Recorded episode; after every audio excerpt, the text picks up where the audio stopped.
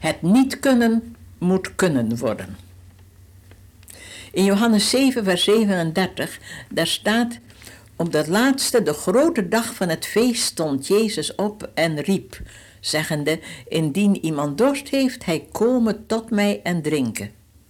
Wie in mij gelooft, gelijk de schrift zegt, stromen van levend water zullen uit zijn binnenste vloeien. Dit zeide hij van de geest, welke zij die tot geloof in hem kwamen ontvangen zouden. Jezus riep, kom. Hij zei het niet zachtjes, zodat de mensen vlakbij hem het alleen maar konden horen. Hij riep het zo luid dat ze het allemaal hoorden. En hij zegt het ook door de radio tegen u. Kom. O, zegt u misschien, dat kan nou wel zijn voor die andere, voor die fatsoenlijke buurman van me, die zo regelmatig naar de kerk gaat en die zo braaf is. Maar het is niets voor mij, want ik ben veel te zondig. Ik durf niet. Nee, oh nee hoor. Om godsdienstig te worden, dat is niks voor mij. Daar ben ik veel te slecht voor. Kijk, als u dat nu zegt, dan is dat precies wat er nodig is. Er was maar één soort mensen die niet door de Heer Jezus werden aangenomen. Als hij riep, kom. Als ze dan zeiden tegen hem, ja, hier ben ik Jezus en ik ben heel goed en heel braaf. Sommige daarvan heten fariseërs. Dan zei de Heer Jezus, ben je heel braaf? Dan spijt het me, maar ik kan je niet helpen. Als zo'n fariseer zei, ik ben in de ogen van de mensen wel braaf, maar ik heb toch in mijn hart zonde, dan zei de Heer Jezus, kom dan maar bij me. Ik ga je helpen. En als u nu zegt, ik ben te slecht om tot Jezus te komen, dan bent u precies diegene die hij helpen wil en helpen kan. Dus kom maar hoor. Jezus heeft zondaars lief. Hij heeft alleen zondaars lief. Hij heeft nog nooit iemand weggezonden die om schuldvergeving kwam. En hij stierf aan het kruis voor zondaren, niet voor brave mensen. Hij heeft juist voor zondaren zo ontzettend veel geleden aan het kruis dat haast niet uit te houden was.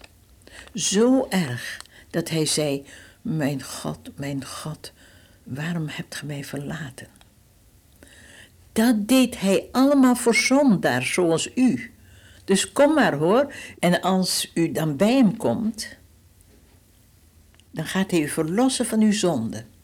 Dan moet u ze ook beleiden. U moet ze bij hem brengen. Als u Jezus in zijn grote liefde zo als het ware aankijkt, als u hem zo ziet in het geloof, dan gaat u u schamen voor uzelf. Dan gaat u bidden, o Heer, wees mij zondaar genadig. En weet u wat zo heerlijk is? Dat hij zondaars genadig is. En nu kunt u de zonde bij hem brengen. U kunt zeggen, Heer, dat is zo verkeerd. En dat is zo scheef gegaan bij me. En dat is zo akelig. En dat heb ik gezegd en dat heb ik gedacht. En als u dat dan gaat bekennen, dan is het net alsof er een heel veel van u afvalt. In dat heerlijke klassieke boek van Bunyan's Christenreizen lezen we dat Bunyan daar komt bij het kruis. En dat de zware last van zijn zonde die hij op zijn rug heeft, valt van hem af. Dat is de werkelijkheid als u bij Jezus komt. Dan valt de zondelast van u af. U kunt ze beleiden aan Hem, u mag en u moet ze beleiden aan Hem. En dat niet alleen dat u ze beleden hebt, maar dan keert u ook ervan af. Johannes zegt, als u uw zonde beleidt, hij is trouw en rechtvaardig om uw zonde te vergeven en het bloed van Jezus maakt u rein van alle zonden. Kijk, u hebt ze dan niet alleen beleden, maar dat grote wonder gebeurt in het leven dat Jezus u met zijn bloed gaat reinmaken. Ja, wat is dat? Het bloed van Jezus. Ik begrijp het ook niet, maar ik weet dat het werkt. Kijk, ik, ik weet ook waar het op wijst. Aan het kruis heeft Jezus zijn bloed gegeven om u en mij te kopen. Een vreselijk zware, dure prijs dus. Als u spreekt over het bloed van Jezus, dan denkt u aan het volbrachte werk aan het kruis. Maar weet u, als u nu uw zonde brengt bij de Heer Jezus, dan vergeeft Hij u en dan werpt Hij uw zonde in de diepte van de zee. Dat staat in de Bijbel. Ik geloof dat er dan een bordje bij moet staan verboden te vissen, want de duivel zou het u graag moeilijk willen maken over die al beleden zonden. Maar de zonden die bij den Heer zijn gebracht zijn dood. Er staat dat hij de zonde zo ver weg doet van u als het oosten is van het westen. Hij doet ze verdwijnen zoals er een wolk verdwijnt. Nou, als er een wolk verdwijnt, dan komt hij nooit meer terug. En dan geeft de Heer zijn geest in uw hart, met de vrucht des geestes. Net het tegenovergestelde van uw zonde. Liefde, blijdschap, goedheid, reinheid. Hebt u dan geen verzoekingen meer?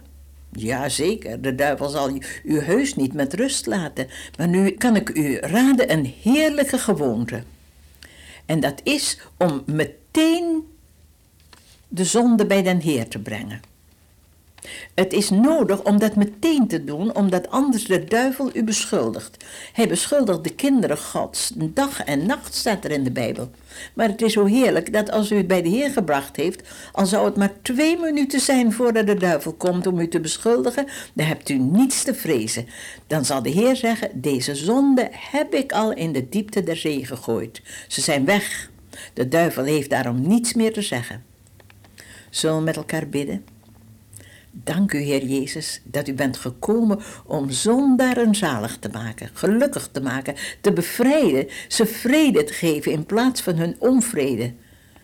Dank u dat deze die nu vandaag voor het eerst dat heeft begrepen, dat hij of zij nu ook mag komen.